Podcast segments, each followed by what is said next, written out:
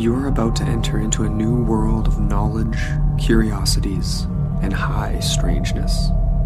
This is a podcast of Straight Up Strange Productions. This episode is brought to you by our Patreon supporters. Become a patron today at patreon.com forward slash into the portal.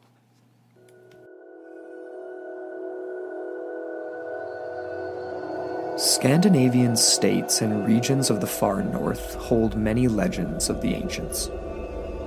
Of powerful gods, horrifying beasts, and magical creatures that defy the boundaries of myth and reality.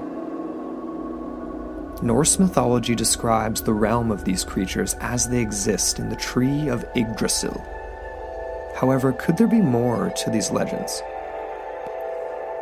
Across Scandinavia, people claim to encounter forces and beings not of this, shall we say, realm. Elves, dwarves, and even trolls are said to reside in their territories on the fringes of humanity, or sometimes even amongst the local populations. So join us as we explore legendary encounters and sites known as homes to these magical creatures along with a special guest, tonight on Into the Portal.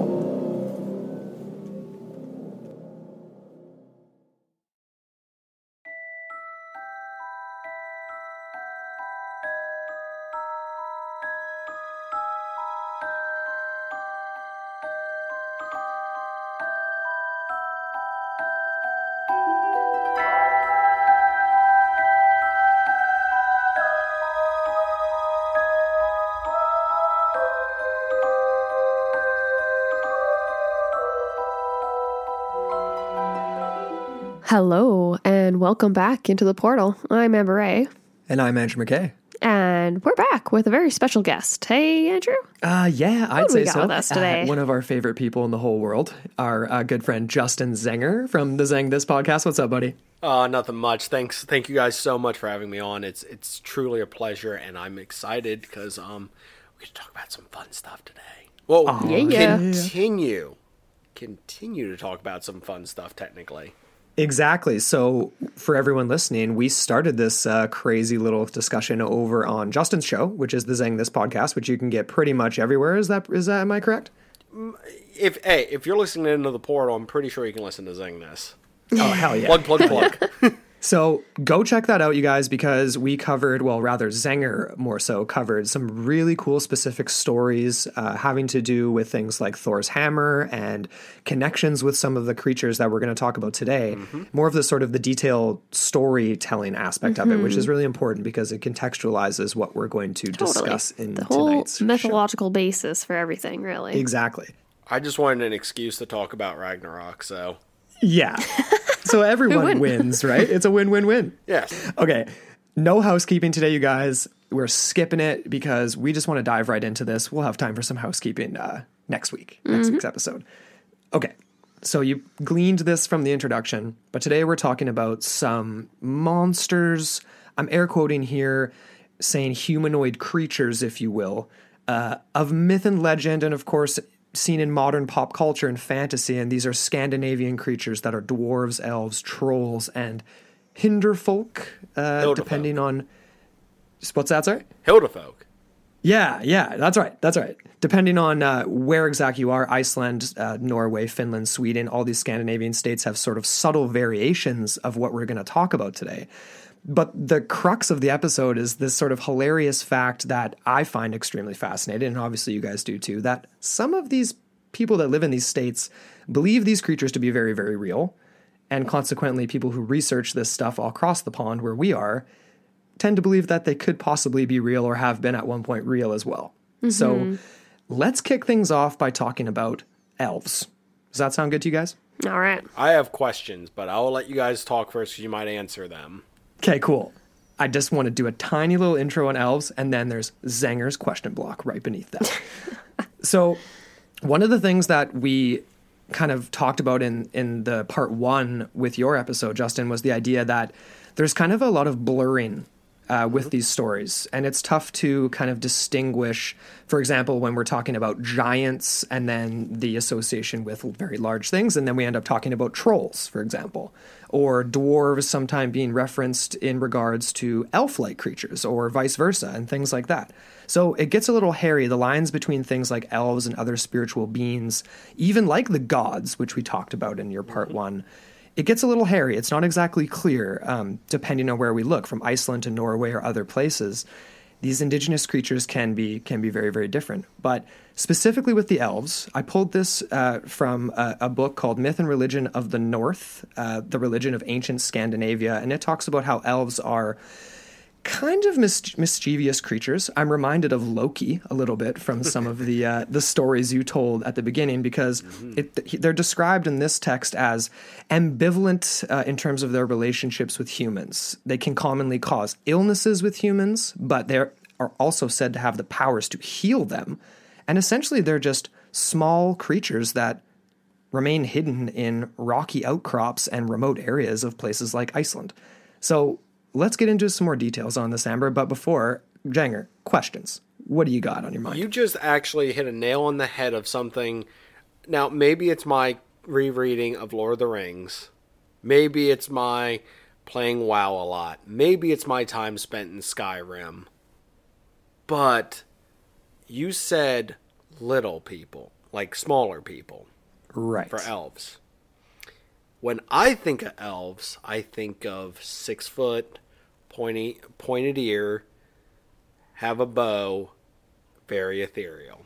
Mm-hmm. But at the same time, I've seen stuff like um, Disenchantment, where elves are referred to as these little, tiny creatures with pointed ears. Totally. Or Harry Potter, little tiny creatures with pointed ears that are very mischievous. How about Christmas? Very tiny Christmas elves. that is correct mean, as well. If we want to chuck that out too, right? so maybe it's the Tolkien aspect that's throwing that off a little bit. But I was wondering what description these are going to have, and since you said on the tinier side, I'm like, okay, all right. Yeah, and I mean, when I say that, I definitely am not uh, leaning towards like pixie sized by any means, right? And not even in the sense like an elf, like the house elf, like Dobby the house elf. Mm-hmm. Uh, but certainly not necessarily this six foot plus. Hmm. Uh, Let me just intervene right all, before all, you all finish that sentence. All the time is all I was going to say. Because I have a quote here from Andrew McKay, other oh, Andrew McKay. It's not me. It's, it's not, not Andrew McKay that's sitting here talking to us right now, but it's a different Andrew McKay. And he is actually uh, quite a prominent author. He has this Life in Norway article. Um, he's written extensively about Norse mythology, creatures associated with such, including elves. And I will just go ahead and say that Andrew McKay. says that elves are tall, slim demigods pale skin and hair more beautiful than the sun. And That's the, kind of a the demigod quote there. part of that description is interesting too. I want to come back to that sure. because I think that's the distinction between the idea of larger versus potentially more dwarf-like or smaller. True, and he doesn't go ahead and say six feet, but he does say tall, and he does refer to them as demigods, which in my mind almost speaks to like a similar concept with what we were talking about in part one on your show, Zanger, mm-hmm. where you mentioned that uh, the gods are not mortal in the sense that they'll die of old age. However, they could perhaps die of other things, like, you know, a mortal wound or something like that. Right. And that kind of reminds me of the elves to a certain degree, and also in the sense that a lot of times when you speak of elves, you're thinking of creatures that are that grow to be much older than the average human, right? Like hundreds, hundreds, if not thousands of mm-hmm. years old. Definitely. Mm-hmm. But they're they're interesting folk, and you know it's funny that you mentioned Lord of the Rings right off the top there, Zanger, because I was definitely reminded a lot of that um, when we were looking into this, especially in the sense that they're m- more or less described as morally ambivalent in their relations with the human world, which is kind of what we saw in Lord of the Rings at the beginning, right, where they were like, "Oh, like I don't think we should intervene in this. This is not our war," and la la la. However, um, although they are pretty much autonomous and they live in their own realm, which is Elfheim, Elfheim. I hope I'm saying that right. Elfheim. Go ahead and, uh, correct me. Cool. yes. But, anyways, they rarely are said to intervene in human affairs. But they do do very helpful things, such as either, well, they can cause or cure illnesses. And like I said already, they can also age at a much slower rate than human beings themselves. So they do have these sort of like supernatural qualities to them. So they did really emphasize that in Lord of the Rings, I guess. Mm-hmm. Obviously, with her greatly outliving. Mm-hmm. Uh, oh my gosh, the name is slipping. Aragorn. slipping yeah, exactly. And Right. then Son of obviously- Arathorn. Right, and then of course her father being, you know, kind of pissy about how doesn't really care about anything other than elves, superior species, live a lot longer. Yada yada yada. My hair is really straight. I don't use a straightener. Whatever you may. I am a be beautiful man and I don't need to care. yeah, that's kind of that definitely goes hand in hand. Like a lot of what we see visually in Lord of the Rings is what I've kind of picked up from, especially from this McKay article that I read. and even in the sense of these being like graceful, you know what I mean? Like they're very beautiful, they're graceful, these ethereal beings, as he calls them. Mm-hmm. And they do live in these naturalistic settings like meadows and forests, all that kind of jazz. So, that being said, elves are not all that. Like, you know, they have a bad side to them too, to a mm-hmm. certain degree. And that's where we get into this, like, perhaps this two types of elves, or like we covered in part one in Zanger, the idea that there's a dark and a light elf, and that these dark elves could maybe be dwarves. So, we're already bleeding into that a little bit here. Yeah, a little bit of crossover. Yes. Did you want to throw out these couple of names here? Do you want to attempt to pronounce these? Uh, Uh, not really. I will say that the two groups are known in anglicized terms as being blacker than pitch and lighter than the sun, just to give you a nice little bifurcation there. okay, okay, like. However, as McKay notes, not this McKay, but the other McKay, Right. he says that this is actually disputed by many scholars and that this could be an attempt to introduce the good versus evil concept. So this could be like almost like a Christianization to a certain degree. Yeah, which which gets yeah, which makes things even more muddied and, and blurry, obviously, because we're looking at the crossover from like Germanic creatures and beliefs and like nor or uh, like uh, nomadic populations that then settled these Scandinavian states, and then there's these stories bleeding in with like different tribal stories and stuff, and that's all oral tradition. And then we've got the Christian stuff that comes in mm-hmm. later. Mm-hmm. So yeah, it, it's a, it's a little bit strange, but I wanted to throw up these questions to you, Justin, before we keep moving here, because we've got the realms of the elves. Mm-hmm. So the Alfheim being one, and then I'm gonna just gonna make you pronounce that second one there, the realm of the black elves. Maybe you could speak to these two realms here. a There you little go. That was good. Svartalfheim, also as I pointed out in part one, also known as Nidavellir, bit. Right. Hmm. Yes. Yes. which might sound familiar to some of you MCU fans, because yes, that was mentioned in there. We also got introduced to dwarves as well, and oh, actually, yeah, you got introduced to a lot of that stuff if you watch an MCU film. As I said, though, that's a whole different realm of me explaining the problems and differences there. But yes, the but as I said with Svartalfheim or um, in Elfheim, Svartalfheim, black elves, but also that's the same realm that the dwarves are from, allegedly. Right.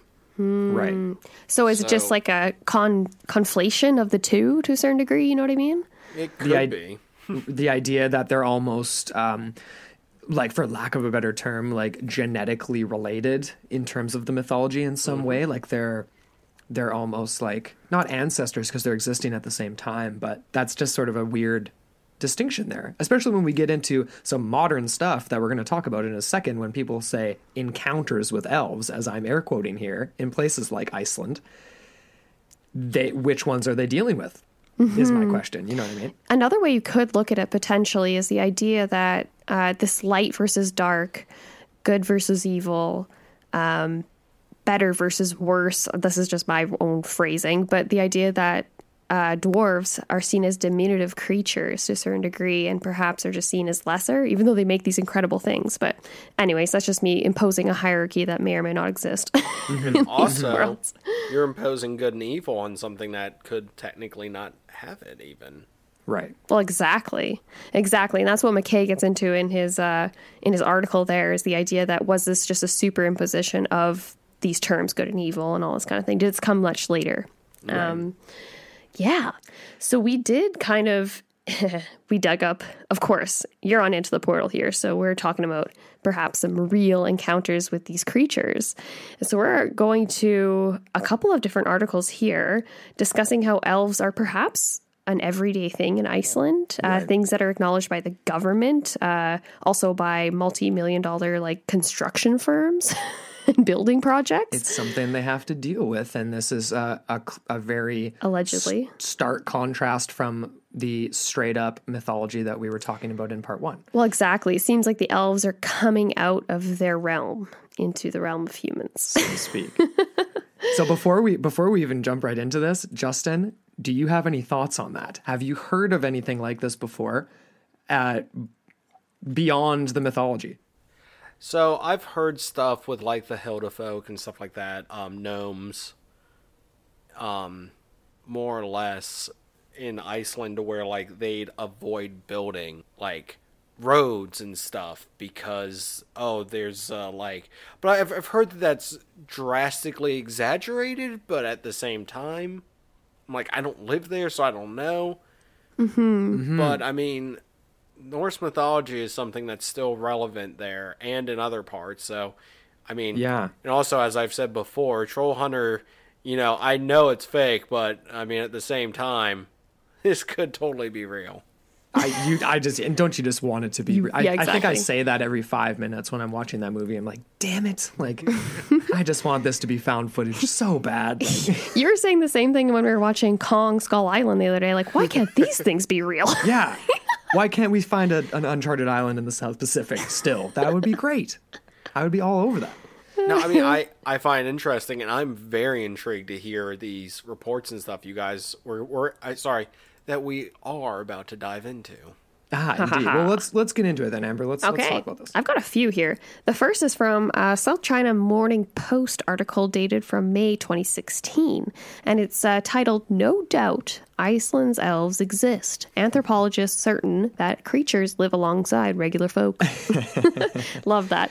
And so this actually is discussing how these invisible people known as elves are something that locals just have to deal with. Um, and like I already mentioned off the bat here, examples such as moving construction sites to prevent meddling with elves, things like fishermen going to refusing, I should say, to go out to sea because of warnings they believe to be from these invisible things. Right. Or visible to some, invisible to most.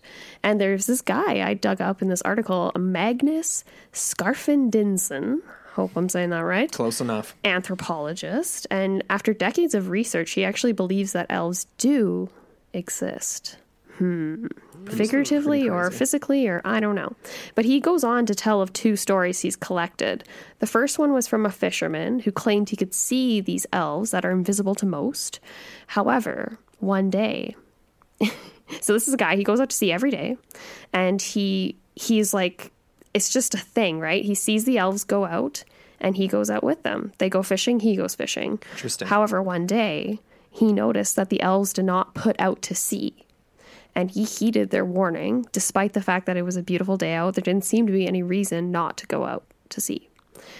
And he decided he, despite, you know, maybe some laughs and some uh, scolding or whatever, he told his colleagues the same do not go out to sea. There was a terrible storm later that day, and all who heeded his warning were safe. However, many boats did not return, and they were lost to the ocean. Interesting. Yeah, so the elves have they know something. They're smart people here. You know the whole the whole thing with being invisible too. That that whole thing is. It, I want to come back to that later. The idea of being literally invisible and or invisible because they live in places that people can't find. Mm-hmm. Like it's more figu- figurative, right? This was almost described as a seer, like that's how he described himself. And there are various individuals that will do the same, and we'll get to them too. and they they claim to have this affinity with these invisible folk. You know, you, you can kind of see beyond the veil and into something else. Yeah, yeah. He had another story though. This anthropologist Magnus Scarfen Denson, Denson, I don't know. Getting closer every time. Oh yeah. Denson, yeah, exactly. Got the first name down. I just that's need to for sure. practice before we actually sit down and record. Scoffins and- yeah, that's good. But this one's even weirder, and it came from a woman that was in her 80s. And this encounter occurred in the early 2000s. It was 2002 when this elderly woman ran into a young teen who claimed to know her. Asking where they had met, he gave her an address where she had lived 53 years ago, where her daughter had claimed that she had played with an invisible boy. Hmm. And so it was the daughter of this elderly woman that actually encountered this boy, but the boy recognized the mother and approached her. And so when the mother actually confronted her daughter about it and described what this teen, quote unquote, looked like, uh, she was like, Mom, it's Muggy or Mudgy. I don't know how they pronounce it over there. But apparently, so this was a childhood friend of hers that had aged about five times slower than a regular human being, according to this anthropologist. So that was weird, man. Yeah. That again speaks to the longevity of elves and uh, how they can coexist amongst regular folk, perhaps uh, invisibly, but they are actually there. Right. Another interpretation of that. What do we What do we think of those stories? I'm gonna let you go first, Justin. Let's let's hear what you think about that. Okay, I'm gonna say this right now off the top. Um, if either of my kids or any of my kids comes up, especially the younger ones, comes up to me and says, "I'm playing with an invisible something something," I'm not. We're we're moving immediately. I'm just making that clear first. Um, yeah. so, the thing I've been thinking in the back of my mind while you're telling me this stuff is like stuff that's been passed down through families, like old wives' tales, stuff like that. And the fisherman one, um, as somebody who fishes, not professionally or anything like that, but just for the, you know, fun of it, there's a lot, you know, fisherman's tale, stuff like that. There's a lot of like lore and stuff with like going fishing. It's like, oh, it's doing this outside. You might, you should use this. It's stuff that's passed down like orally between Totally. fishermen, and I can see passed down, you know, from father, from father to son, and so on and so forth. So this whole report of this fisherman, you know, could have come from his, you know, his father and his father's father, and so on and so forth, telling them, you know, Totally. oh, hey, did you see that? If you see this, don't go out to sea Right. you know and it's it the the thing you're seeing is the elves out there Yeah. and stuff like that so i can see it being more as there's signs he saw because to this day to this very day if i'm driving or if i'm out and about and i look and i see a tree and the leaves are blown over to where like you can see like the discolored underside of leaves i'm like oh mm-hmm. there's a storm coming hmm. is there one? I don't know. It's just my grandmother said that constantly when I was around her young, when I was younger. Yeah. So it's Yeah. something that is embedded into my brain and will probably be embedded into my kids because I probably mutter it every time I see it. I'm like, oh, there's a storm coming.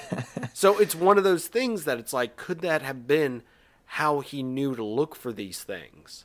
And Yeah. could that have been mm-hmm. like warning signs that he, they had always been told, but it was elves when it was really just like, oh, common things that could have shown there's a storm coming that you don't physically see yet. Yeah. So that for the first one, that's kind of my take on that is is there something there? Maybe, but there could be a much easier ex- I'm I'm not trying to be a Right. wet more blanket. element. No, no, I more swear. no, oh, yeah. And we come across that a lot, right? Like or more s- mundane to a certain degree. Sure, The, yeah. the the quote from the article was the fisherman was able to see elves and would also go out to sea to fish. On the morning of February 1921, he noticed they were not heading out to sea, and he tried to convince the other fishermen not to go out either. so either he's like seeing things that other people aren't seeing, or he's claiming to see them and attributing it to that when it's actually other more natural or mundane reasons, like you're saying there. But, but Which I can like definitely believe too. Right. You know, who wouldn't want to say they can see elves? Like, you know, Yeah. Yeah. unless you're going to be sent to the madhouse. As for the second story, it fits a lot of the descriptions we get of elves, you know, the aging slower. But it's just I don't know, it's just weird cuz I'm like that's That's just Yeah. weird. I feel like there's two crazy people that ran into each other almost. It's one of those strange ones. Yeah. It's uh, it, it is just anecdotal, obviously. Oh, totally, hundred percent. Yeah, it's it's it's interesting because to a certain degree, if you are an elf, even if you are a child, like if you have your own realm, why would you go into the realm of the humans, right? Like, what's the purpose? Like, you know what I mean? Besides the, to have a playmate, wouldn't you have other elven playmates that you can uh, that are more akin to you, or is this like a fox and the hound kind of scenario here? Yeah. this is something we we come across a lot when it comes to ideas of things that are that can physically exist in our world but aren't necessarily from this realm or world or whatever you want to call it and the idea of whether or not it's a clear i- if you believe any of this at all obviously if it's a clear choice to you know go through a portal or go through a, a crossing over point or if it's just um, by accident or just because of the place and the context that things are seen. You know what i mean? It's not as if an elf opens a door and is like ah, i'm just going to go into the human world for a little bit see you later ma shut the door and now i'm going to go play with my friend.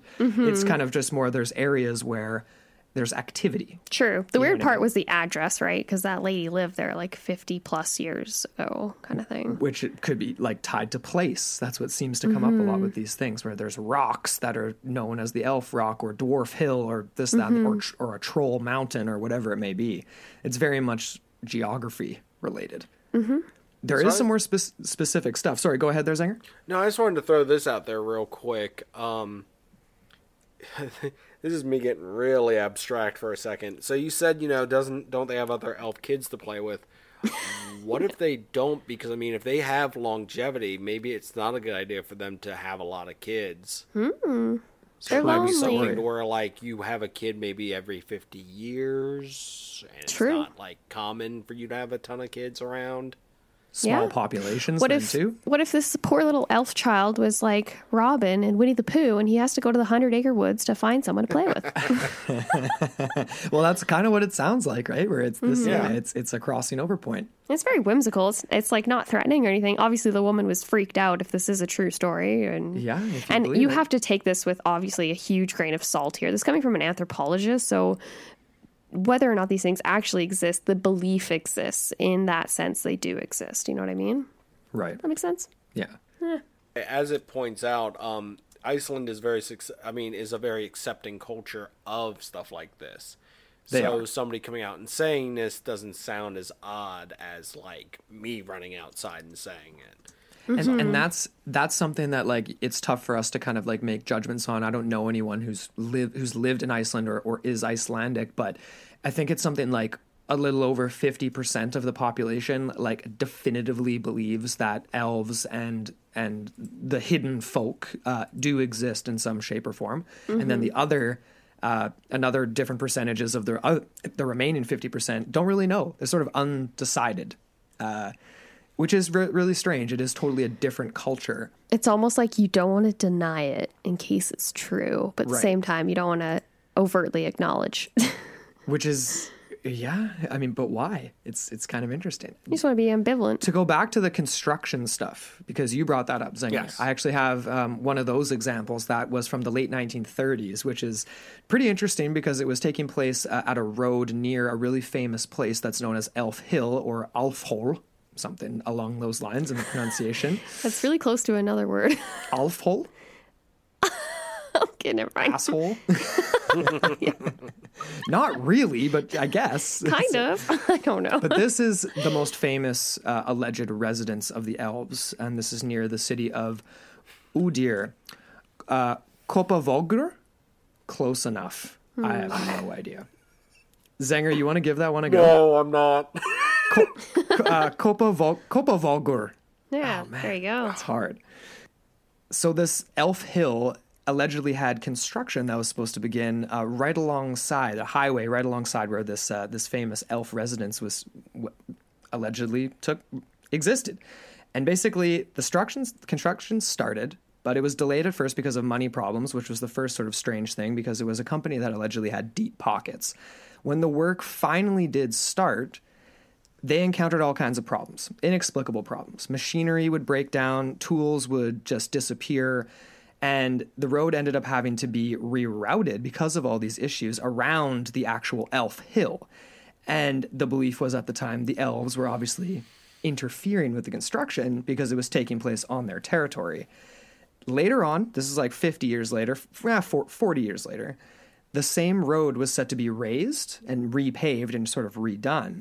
But when the workers reached it and were about to do some demolition and kind of work on stuff, their giant rock drill completely shattered into pieces. Like, didn't just stop working, but just fell apart.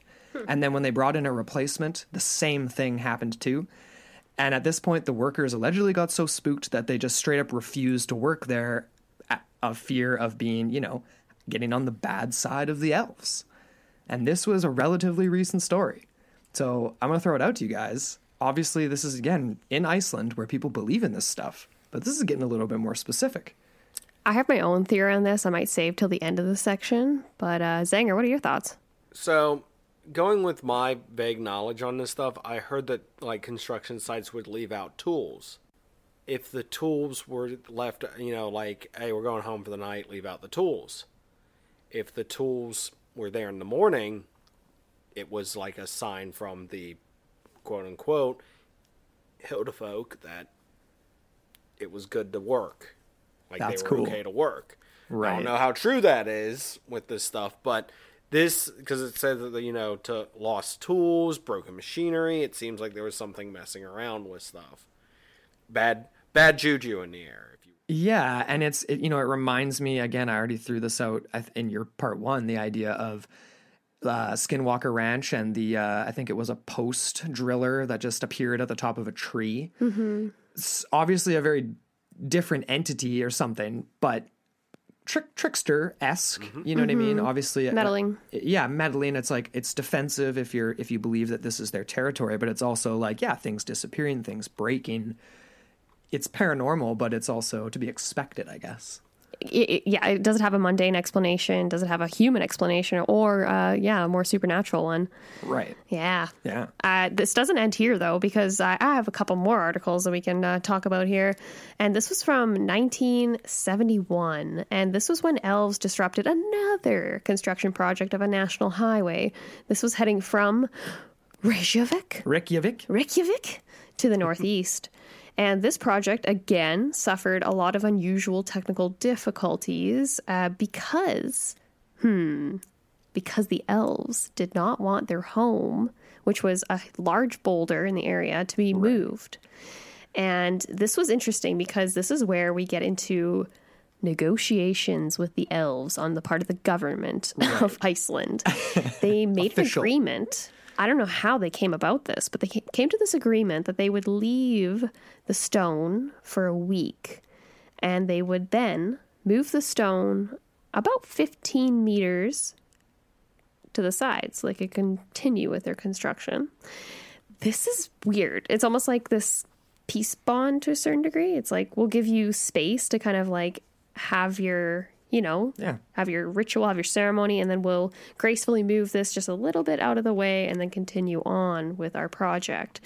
And this apparently worked. They they were very gingerly lifted this massive boulder, and you can go and look at these online. It's huge, this thing. And they gingerly lifted it up and placed it very gently in its new home, and the elves were supposedly happy. However, hmm, there was another another encounter between the government and the elves in 2016 related to construction again. There was uh, a rock slide and they were cleaning up debris and they accidentally covered up one of these rocks that was known to be an enchanted elven home. And nobody at the time thought of the rock as uh, this one guy is oh my gosh Zofanayasun Okay. Wow. Okay. He's uh, he works for the construction company, and he said that no one thought of the rock. And then when they realized what had happened, they obviously fixed it because they started to have like meddling again, right? Where their Yeah. tools were breaking, all this kind of stuff. So again, there was a happy ending for the rock, the elves, and the people. So they unearthed the rock. This was the Iceland Road Administration. They decided that they would gingerly move it again. And they pressure washed it. Yeah, cleaned her up for the elves. Damn. because it got a little bit Special dirty. but essentially, the elves were appeased by this, and all hunky dory after that. However, uh, there was this one woman. Uh, okay, so this is another person that claims to be a seer of elves, kindred spirits, so you could say, I guess. And her, I don't even want to pronounce her first name, but I'll say Jonsdottir was her last name. And she was actually witness to the upheaval and the moving of this stone. Right. She is also, I'm just, I don't know if I should even say this, but she is known to be a what, what would the term be? Like a not a tree hugger, but like you know, like a an activist, an environmentalist, Sure. uh, Yeah. yeah, that type of thing. So again, she's kind of known to live in this like volcanic rock part. Uh, that's a highly regarded spiritual place for elves, and she kind of she's like almost like their conduit. So I'm not sure if all of these like negotiations were done through her or through similar individuals, that type of thing Right. Okay. but that's where we kind of get into my sort of like I don't even know like this is kind of my what would you call it like alternative theory I guess is like Sure. are the elves meddling with all this equipment or is it activists is it environmentalists does it have a much more human cause right you have to entertain that possibility Yeah. Yeah. Yeah. I was gonna go. I thought you were going a totally different direction. So Yeah.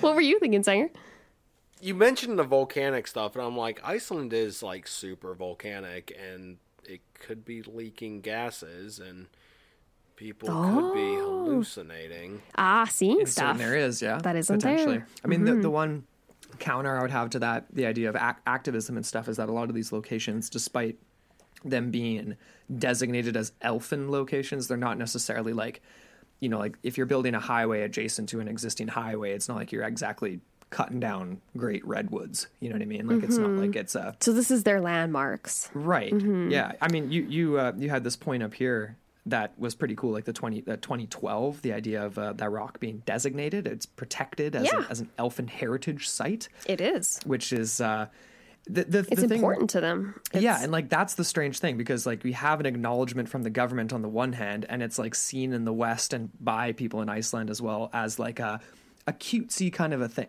I think, right? I think we can probably all agree on that. That it's it's almost like it's tradition and convenience it's and- tradition and convenience, but at the same time, it's like a lot of extra effort just for those things. So that's why it's interesting that you have this 50 50 split where there's people who genuinely do think these things. I will say too, it's um, very integral to the tourism sector of Iceland. For Yes. To a certain no, degree. that is. So you have to have your- surprised. Right, yeah. So this is again another sort of uh, motive to keep these places sacred. And I had this interesting little quote here. This was from uh, Terry Gunnell, who's a professor of folklore at the University of Iceland, and he just kind of spoke to the idea that it's more of this folkloric nature of tradition that keeps these sites sacred. Then it's much more effective than government policy. He said here, this is a quote, they're protected by stories about the bad things that will happen if you do like mess with them is what he meant to go on and say. This word of mouth passed down over generations is usually more effective than an official preservation order, which is to me again, it just speaks to the way it's entrenched in the culture. Yeah. No, for sure. Mm-hmm. I mean, we got to get to Iceland. It sounds like a pretty sweet place. Yes. I'd love to go. I'd love to go to any of those countries: Iceland, Mm-hmm. Norway, Sweden. All of them. It's yeah. on the bucket list for sure. Let's do it. You know, the yeah, right let's now. do it. The three of us, let's go. Book the tickets. I wish I could afford that right now. Damn.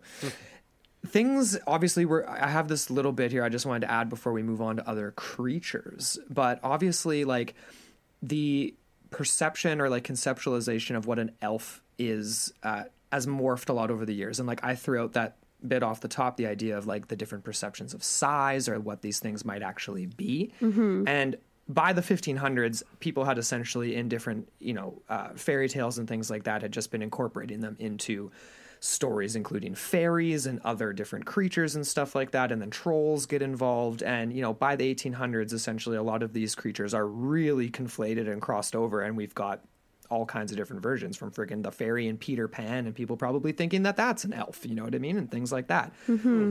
We're going to avoid that. You know, I threw out the Christmas angle too, the right jolly, jolly old elf of, of St. Nicholas in the, you know, in the, the end of the 18th century and stuff like that.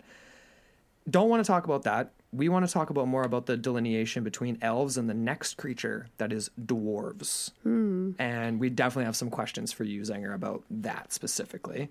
Yay! yeah, you seem pretty excited about it. but before we get right into dwarves, we uh, we have something actually kind of special here on Into the Portal. So we are going to take a really short break from our brand new sponsor. So take a listen. You know, podcasting is amazingly fun and we love doing the show, but sometimes things can come up that really lead to some stressful days and quite honestly, some tough nights sleeping. You know, work, bills, the recent loss of a loved one in our family, for example. Trying to keep up with things can get us down, you know, just like anyone else, and stress can really build up. And it's not always easy to find someone to talk to. So, when we were approached by BetterHelp here on Into the Portal, we were really excited to talk about what they do. BetterHelp counseling service is a new way to get the help that you need when you need it, which, you know, let's face it, it's not always easy to ask for help. Well, now it is. BetterHelp offers secure, convenient, professional, and affordable counseling services. Yeah, it's pretty incredible. This is a really easy way for you to get help on your own time and at your own pace. It's private and reliable help that's available when you need it. You can book video or phone sessions, plus chat and text with your therapist on your schedule and in a secure environment of your choosing, which is big when you feel like you need to really open up to someone. BetterHelp has licensed professional counselors who have a broad expertise in areas which may not be available to many locally. They specialize in everything from depression, anxiety, grief, family conflicts. And what's really great is that anything you share is confidential and you can literally start communicating with a real person in under 24 hours in the format of your choosing desktop, mobile web, Android, and iOS apps. And best of all, it's a truly affordable option. And Into the Portal listeners get 10% off your first month with discount code PORTAL, spelled P O R T A L. So why not get started today? Go to betterhelp.com slash portal and simply fill out a questionnaire to help them access your unique needs and get matched up with a counselor that you'll love. That's betterhelp.com slash portal. Financial aid is available for those who qualify. So please, if you feel like you could benefit from this, check it out. And again, that's discount code PORTAL, P O R T A L, to get 10% off your first month using BetterHelp. All right, so make sure you go check out our new sponsor there. It's a it's a really great service, and uh, if you're in need of that type of thing, then we highly recommend you check it out. Absolutely. Now let's get into dwarves. Okay, crossing over now. And to be totally honest with you, I mean, if I had to pick like a desert island uh, creature from what we've been covering today, the elf stuff is really interesting. The idea of dwarves and what they're able to build and those legends just totally fascinates me.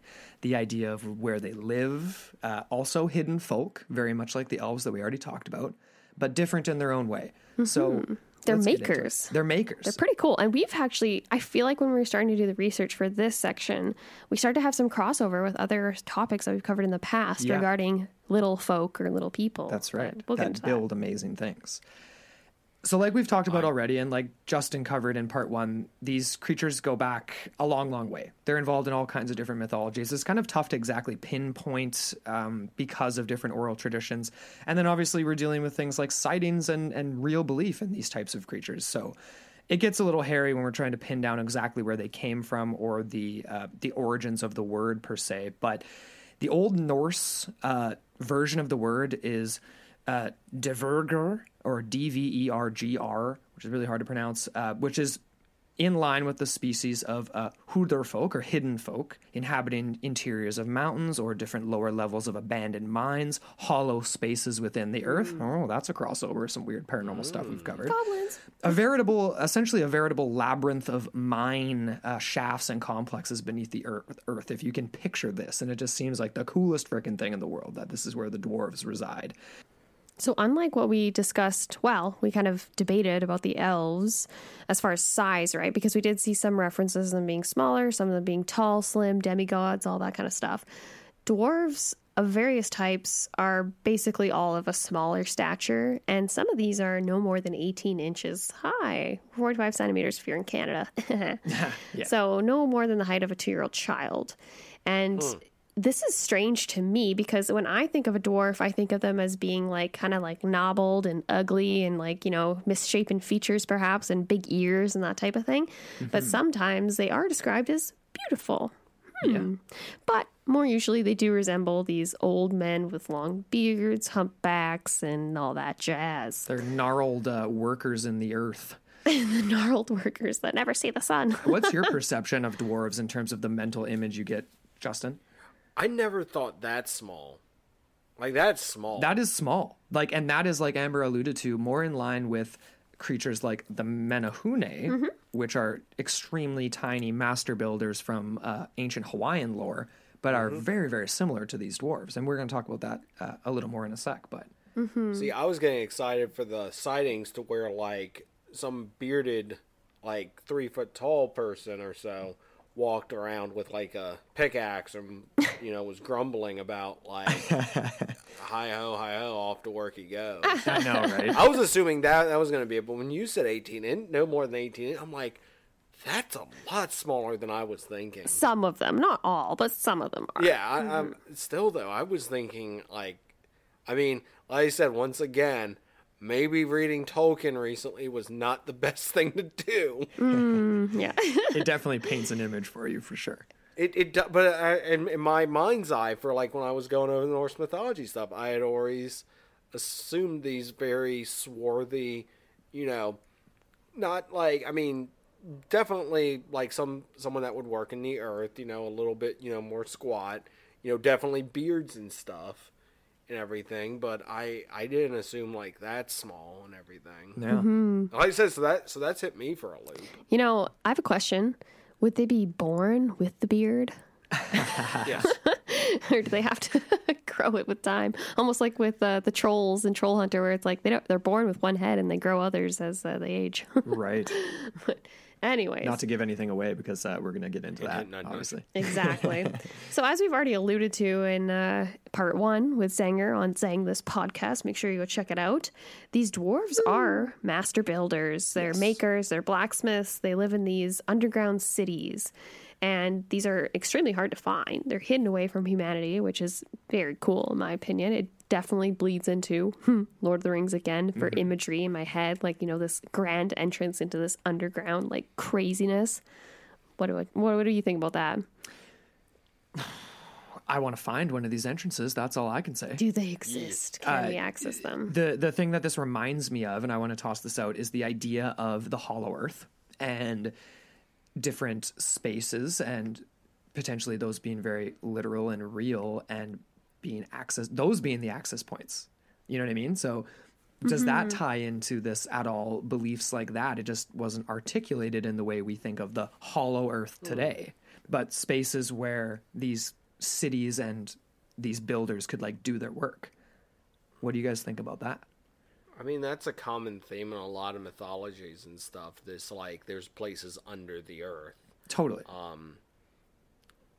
Hades, for example, in Greek mythology, um, is one. Technically, I mean, Norse mythology, there's what we're talking about right now. Nidavellir is supposedly an under, possibly underground place. Right. Um, no, I mean it's it's it's a common thing. I mean, hell, technically, I guess too sure. in Christian mythology, uh, Ju- Judeo-Christian mythology, um, or religions. I mean, it's it's it's it's a common theme that creeps up, but it's also you know places that are dark, places that you know humans would have trouble living in or being able to be. Our you know primordial fear of the dark and of Right. the unknown. Is there something right below my feet? It's it's it, it just lends credence to so much stuff that it's interesting No, for sure. think about. And and that, like I said, when you bring up Hollow Earth now, you get an eye roll, but it's like it's not referring to like the Earth's completely hollow. There's hollow places possibly where stuff could be, and that terminology I think is something that.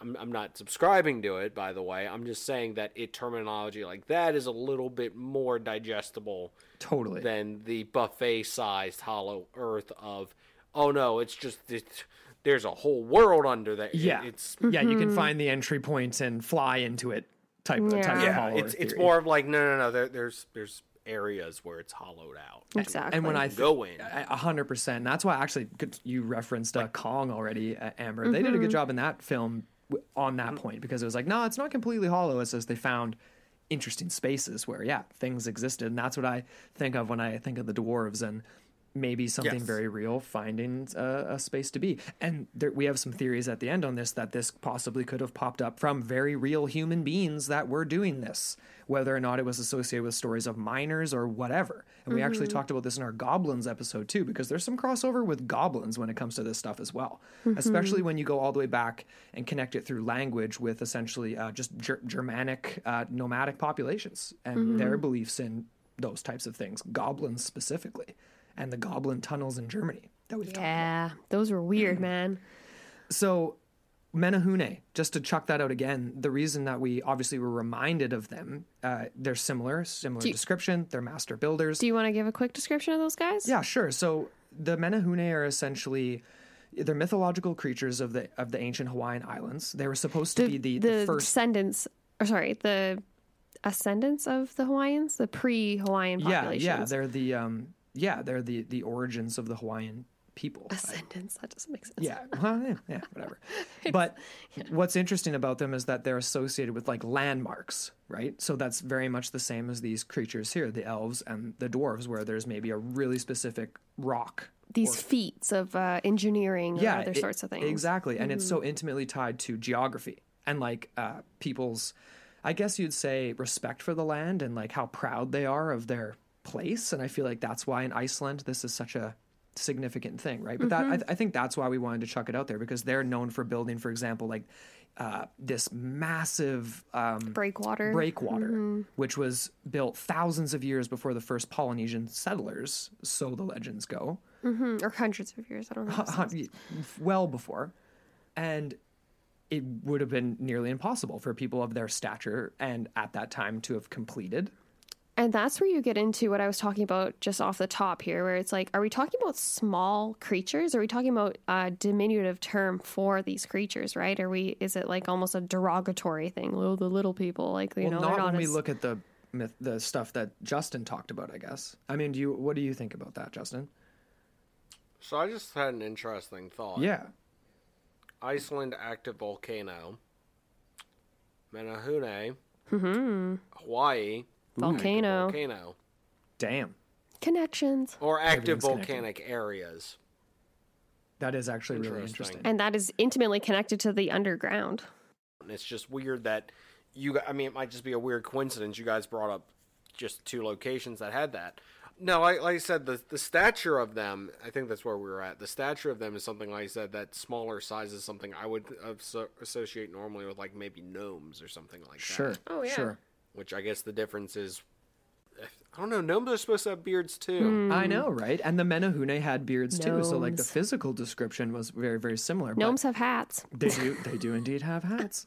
Let's just jump right into, or jump back into, rather, some of the mythology stuff specifically on dwarves, because I, I added this under here. The question, questions for Zanger, uh, the four dwarfs uh, that you you touched on very briefly. So I'm going to let you pronounce these again. Uh, some of these, uh, and uh, yeah, obviously, all coming from these uh, very detailed mythological stories. So I gotta pronounce these. Goody.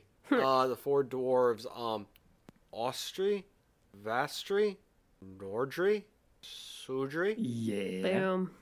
Nailed east, it. west, north, south. I probably butchered every one of those, and I'm proud of myself. Yeah, we're proud of you Oh, too. dude, that was awesome. yeah, was good. So, which was the dwarf specifically again who built Thor's hammer? Refresh my memory. Um, I thought it was Brock. Brock and okay, so there's something I don't think I really pointed out in that episode, which I will point out now. It's Brock and Adri, but sometimes Adri is referred to as Sindri. Oh, okay. It's the same person. Once again, weird multiple names for the same person. right.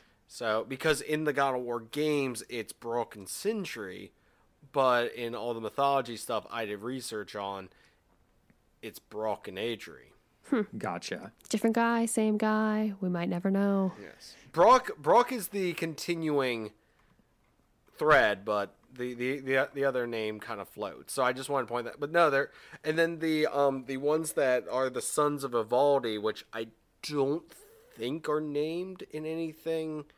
And if it's off the top of my head, I'm not thinking of their name. I don't think they were ever truly named in at least Gaiman's. Gotcha. stuff. I think one of them is named in uh, the Gospel of Loki, but once again, I don't remember it off the top of my head. No worries there. Apologies, but it, it's it's definitely not those names. Okay. Uh, these are quite, uh, I would say, they're symbolic to a large degree. Obviously, holding up the four corners of the sky.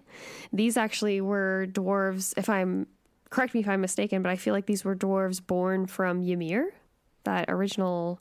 Oh, was he a giant or something along you those say- lines? Ymir, Yeah. Em- Or Emir? I can't remember how you say it, but Emir, yes. Emir. Emir. Yeah, sorry about that. Gotcha.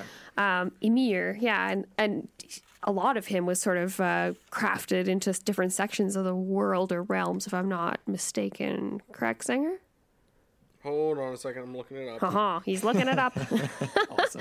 because I came She across that name and briefly. like- Ymir and the idea that he was a a giant, he she ha- hermaphroditic, and that it was uh, like a lump that was um, basically borned off the first couple of gods or something like that, if I'm not mistaken.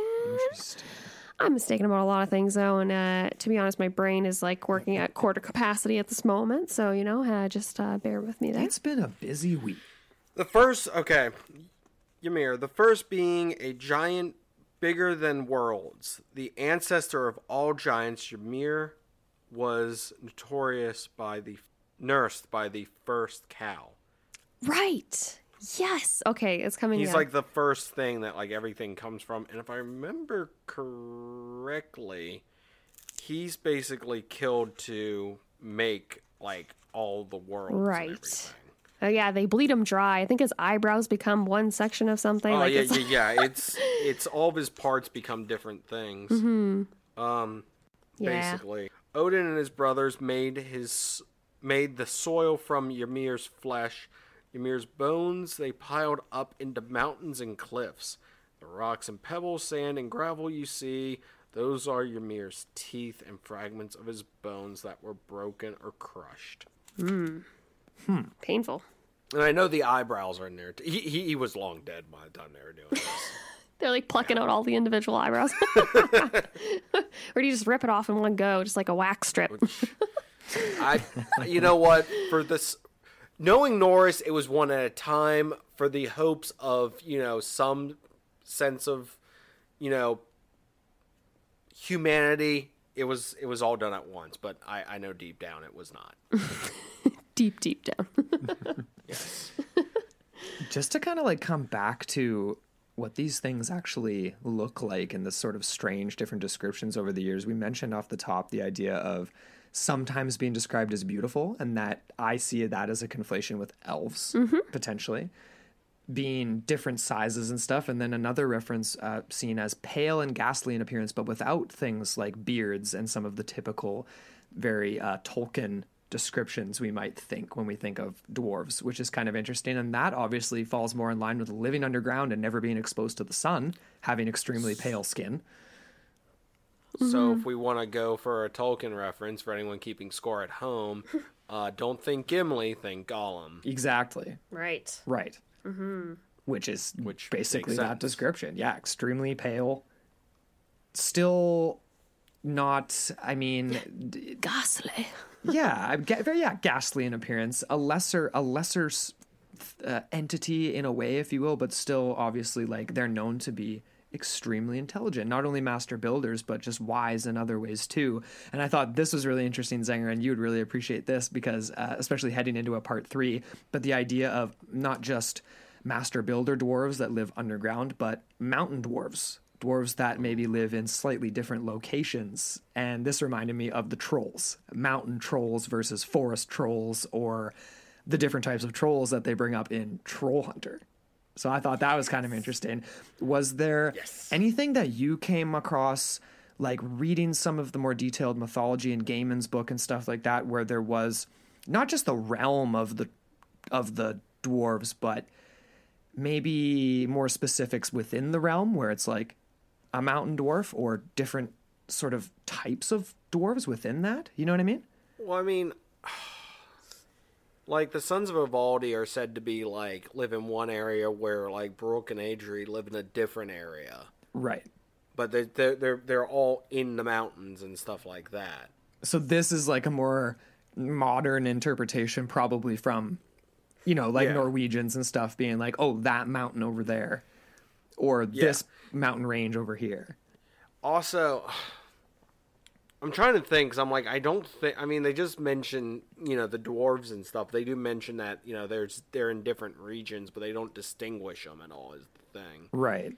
aside from there's this set, there's this set, there's this set, but they all sort of live in underground areas and different mountains and work metals. Right. Mm-hmm. I've got a pretty specific description here. Um, part of it's from Britannica and part of it's from NorseMythology.org. And it's giving some details on the mountain trolls specific, specifically and the idea of them being organized into kingdoms or tribes with their very own kings. And this definitely ties into Troll Hunter, which I can't wait to talk about. But not only that, but they had uh, chiefdoms and essentially armies as well. So I guess this sort of falls in line with the Ragnarok thing and having forces against the gods potentially, right?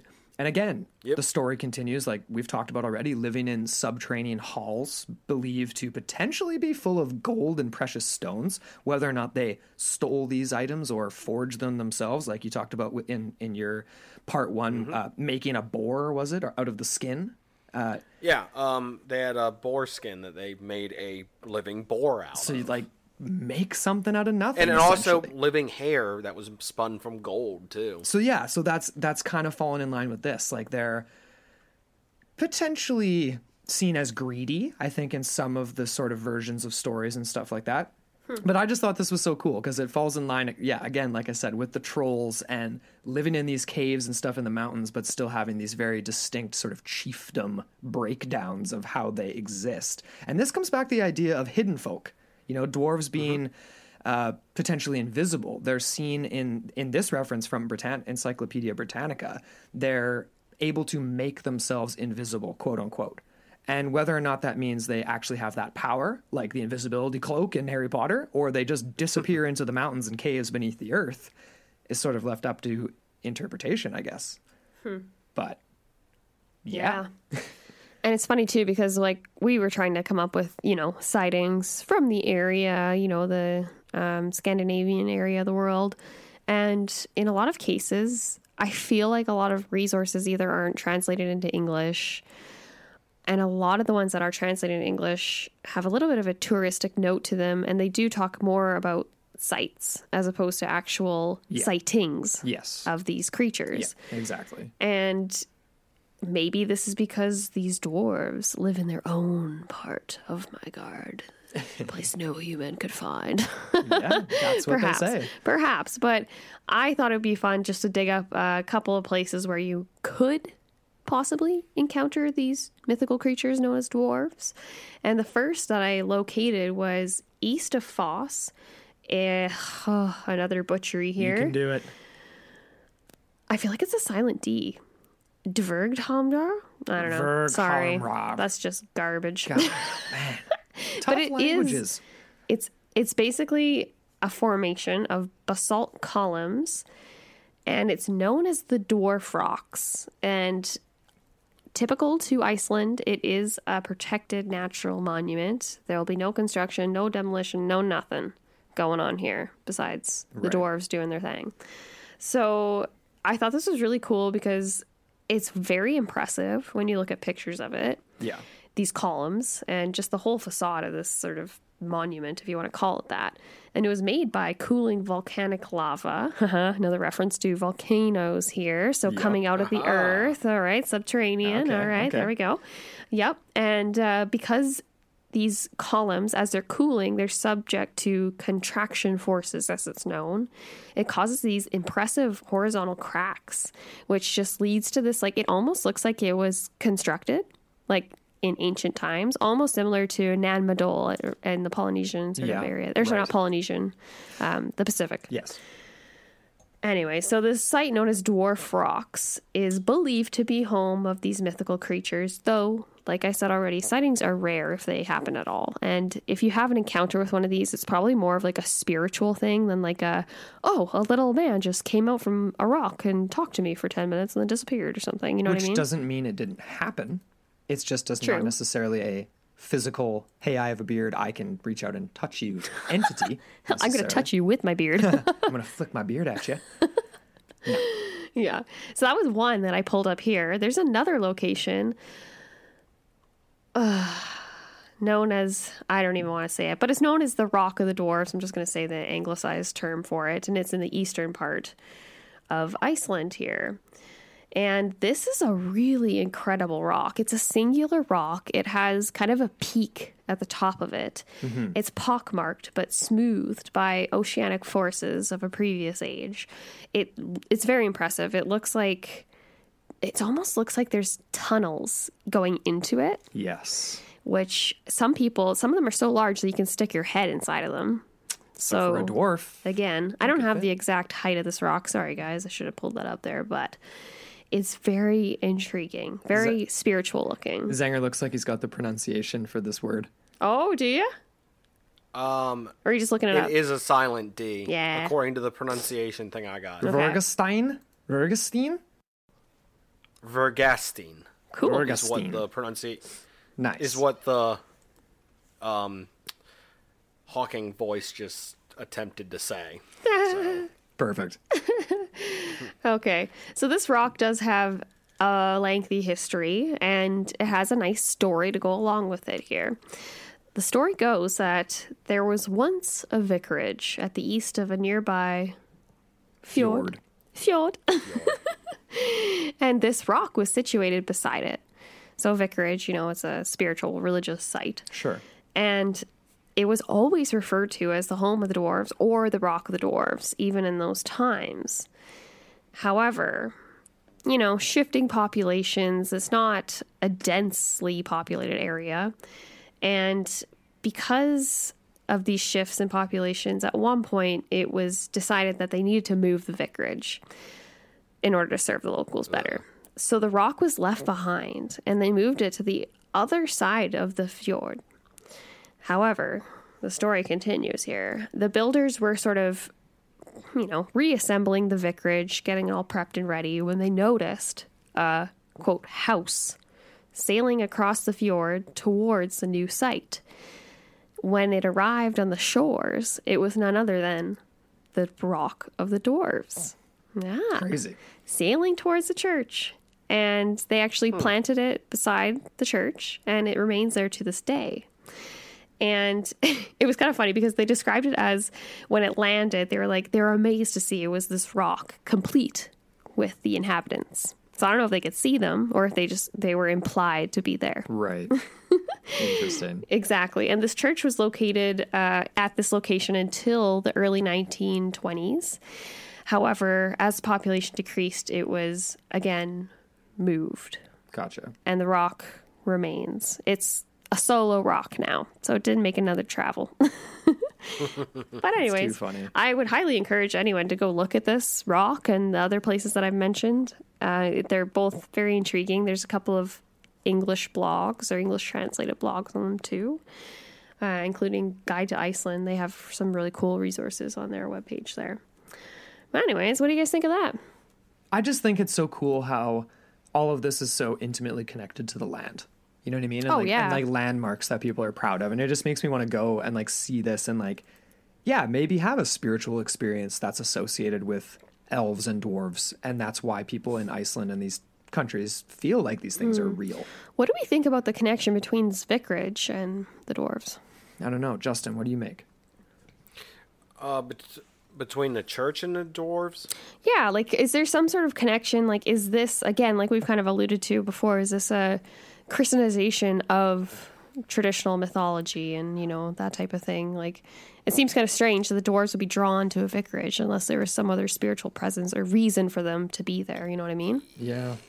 Uh, if you want my opinion on this one, I think it's a story that was handed down involving dwarves. Uh, when Christianity started to become more popular in the area, they attached Christianity to it to make it appeal as a story that can continue to Yeah. be told. Exactly. But but um, giving the same message. Yeah. Off. I mean that's that's just my guess on that from my interpretation of that. I I don't think the the Christian stuff was involved to begin with, per se. Right, But Exactly. I think it got added on there. Was the rock was already known as the rock of the dwarves. So perhaps the vicarage set up shop beside it because it knew it already had spiritual significance. And like you said zanger yeah they could kind of tie in this sort of already you know it's already a legitimate or seen as an authentic sort of spiritual or sacred place. So let's put a vicarage right beside it and then just kind of continue to feed that sort of um, idea. I know there's a term for it, and I cannot remember it off the top of my head, but a lot of early churches were built on like ancient sacred sites for Norse mythology. As sort of a, you know, this is your sacred site, we're moving this sacred site here to kind of let's transition you from worshiping this to worshiping this. Also, if I remember correctly, and please don't anyone quote me on this, I think the Celtic cross originated from them altering Thor, the like Thor's hammer medallions, if I remember Interesting. correctly. I I have not heard that. I've But we can dive that. into that, and it kind of makes Sorry, sense. it's it's just that like that I'm going off top of my head with stuff right now. Um, oh yeah yeah, a lot of the stuff I mean I'm looking at here is just showing like a few of them are like transition. I mean, it's not that hard to see how they could do it. Sure. Mm-hmm. No, for sure. Yeah, totally. I, I immediately, as soon as you said like, "Oh, sacred place," that's like you know either pagan or some other religion, and then Christianity plants itself on top. There's so many famous examples of that, even in Jerusalem, right, where they're still fighting over it to this day. Yes.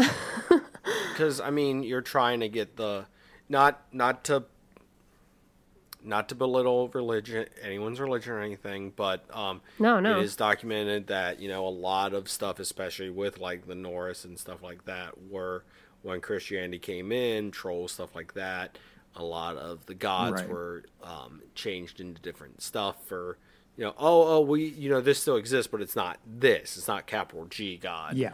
sort of thing. We have capital G God, and um, but I can definitely see that. I mean, of course, they adapted to. Oh, you come to this place to worship. We're going to build our church here for you to still. You, you still come to this, and slowly swap it. Mm-hmm. Slowly it becomes naturalized over time. Yeah, exactly.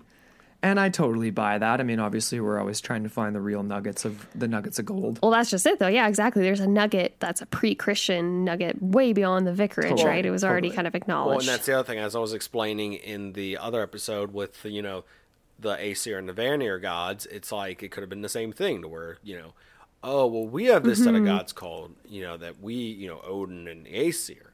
Oh well, we have this set of gods called the Vanir. Oh well, why don't we you know, let's slowly swap them together, and it's one thing.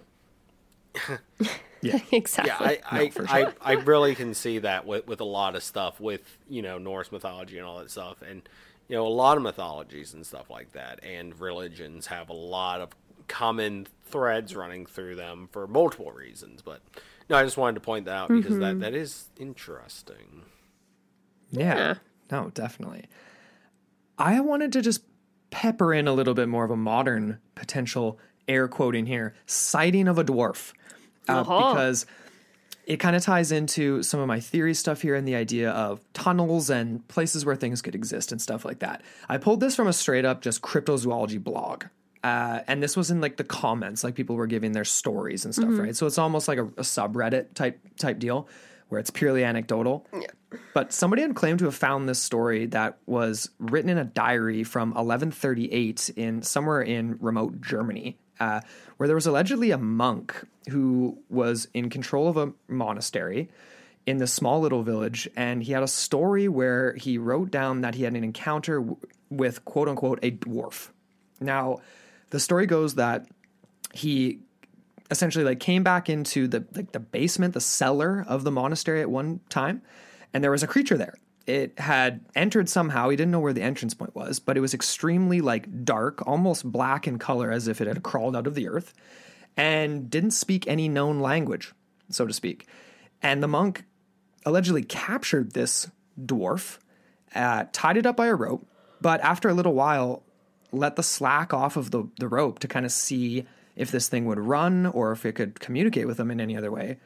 He le- he allegedly locked the door left it down there. But when he returned shortly after, uh, it had escaped. It had left, and there was a an overturned stone in the floor where it had essentially gone through a tunnel existing underneath the monastery and escaped.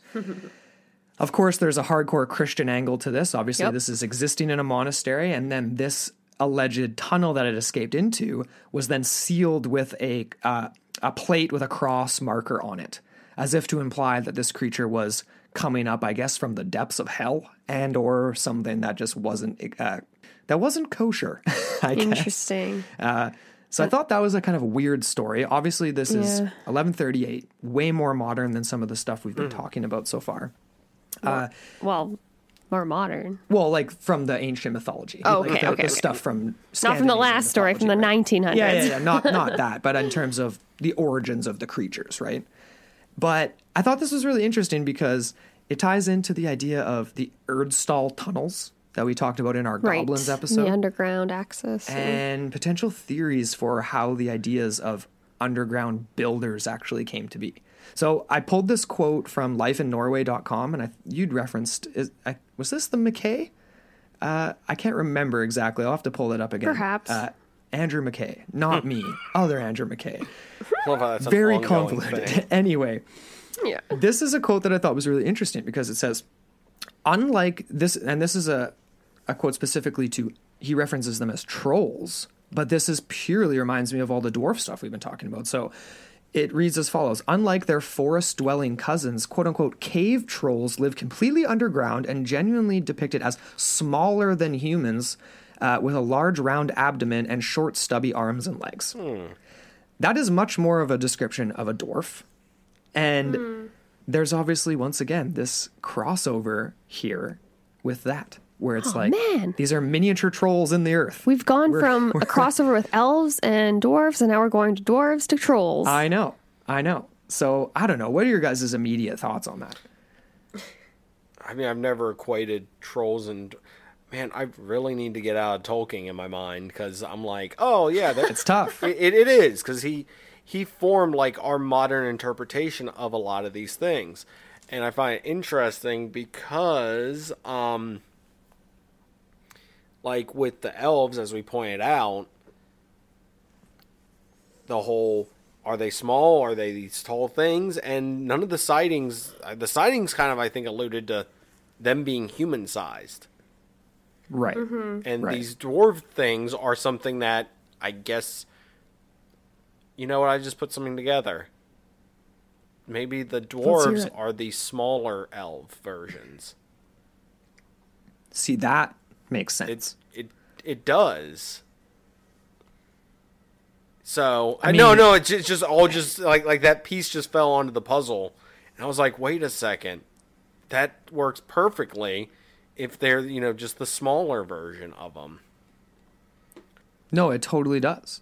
And the question is, I guess, man, I mean, there's more than just one question. There's a lot of friggin' questions when it comes to this stuff. I get because I, I before I even forget, I want to come back to the Erdstall tunnel thing because we're getting down into the end of the episode into some sort of theories, and it's tough to have theories really on this stuff. We've already kind of talked about it as we've gone along here with like the Icelandic government stuff and things like that.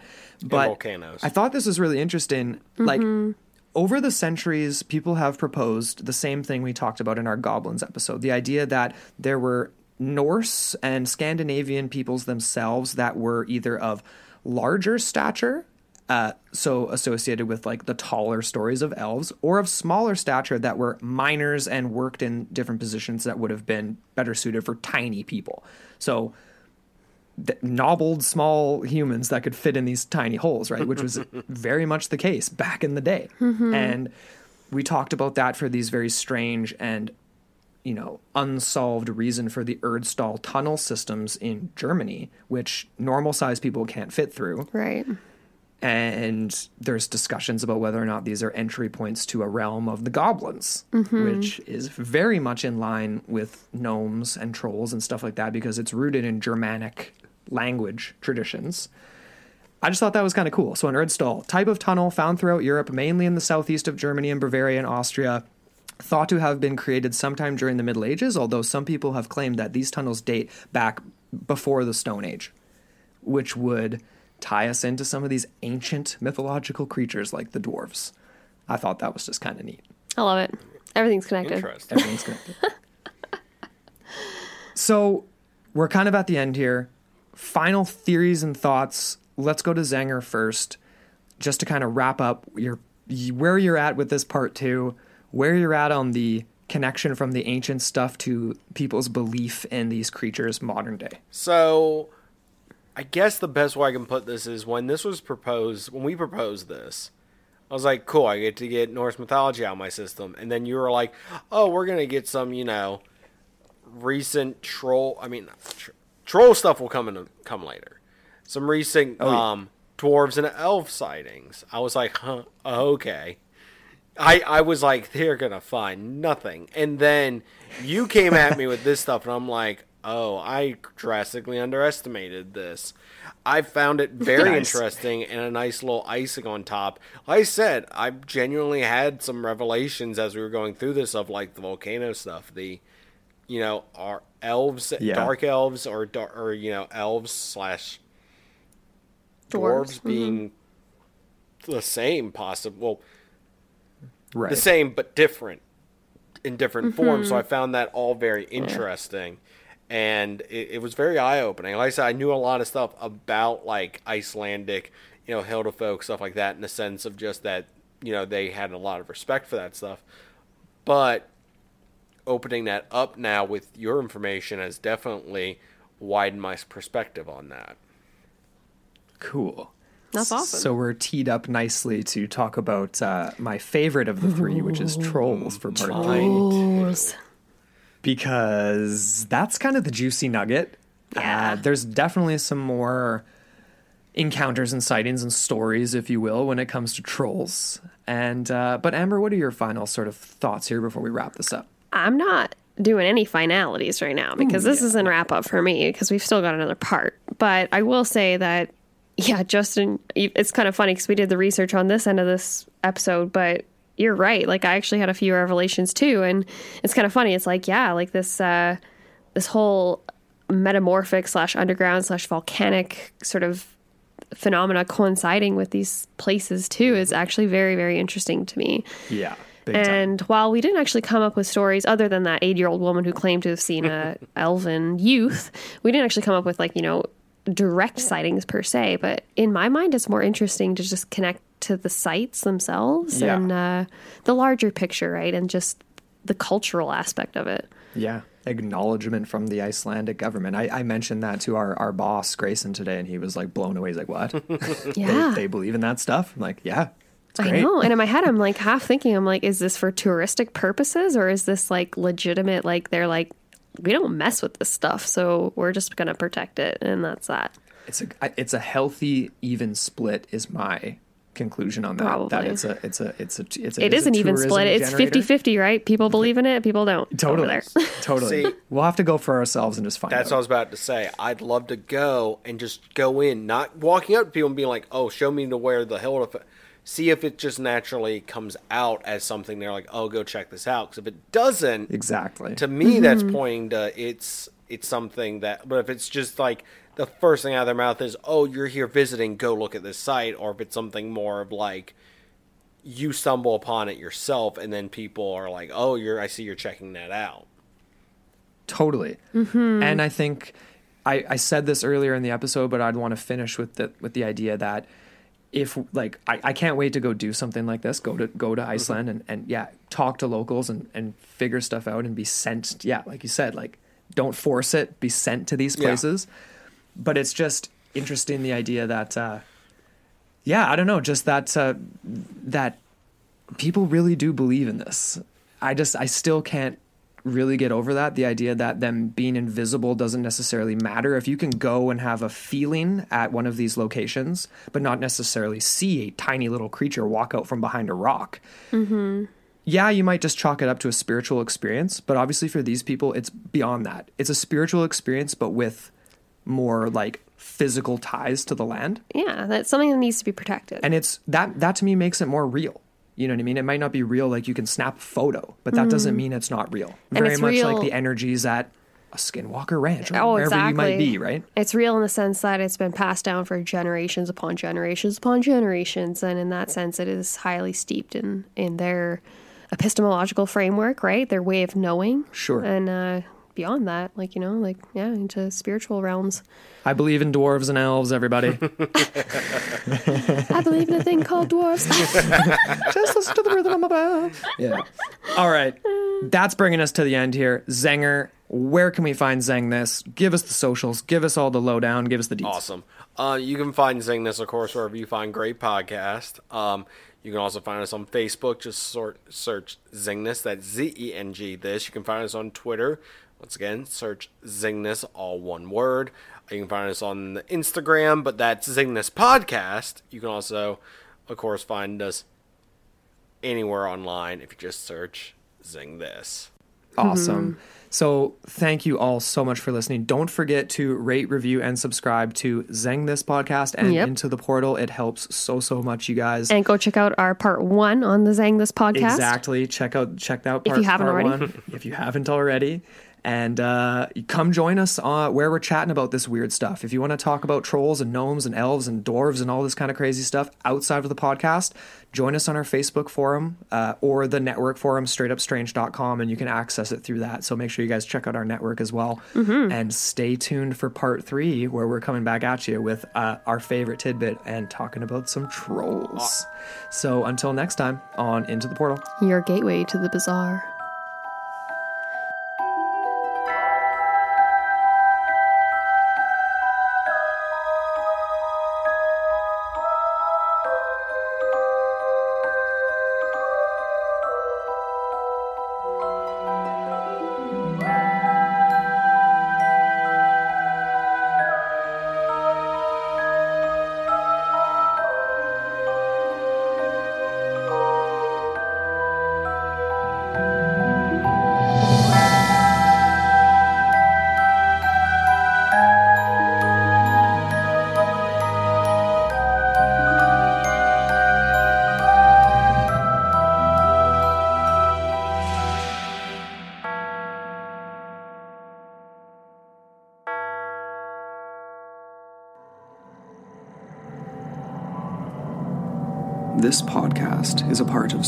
Up Strange Productions. Discover more shows like this one at straightupstrange.com.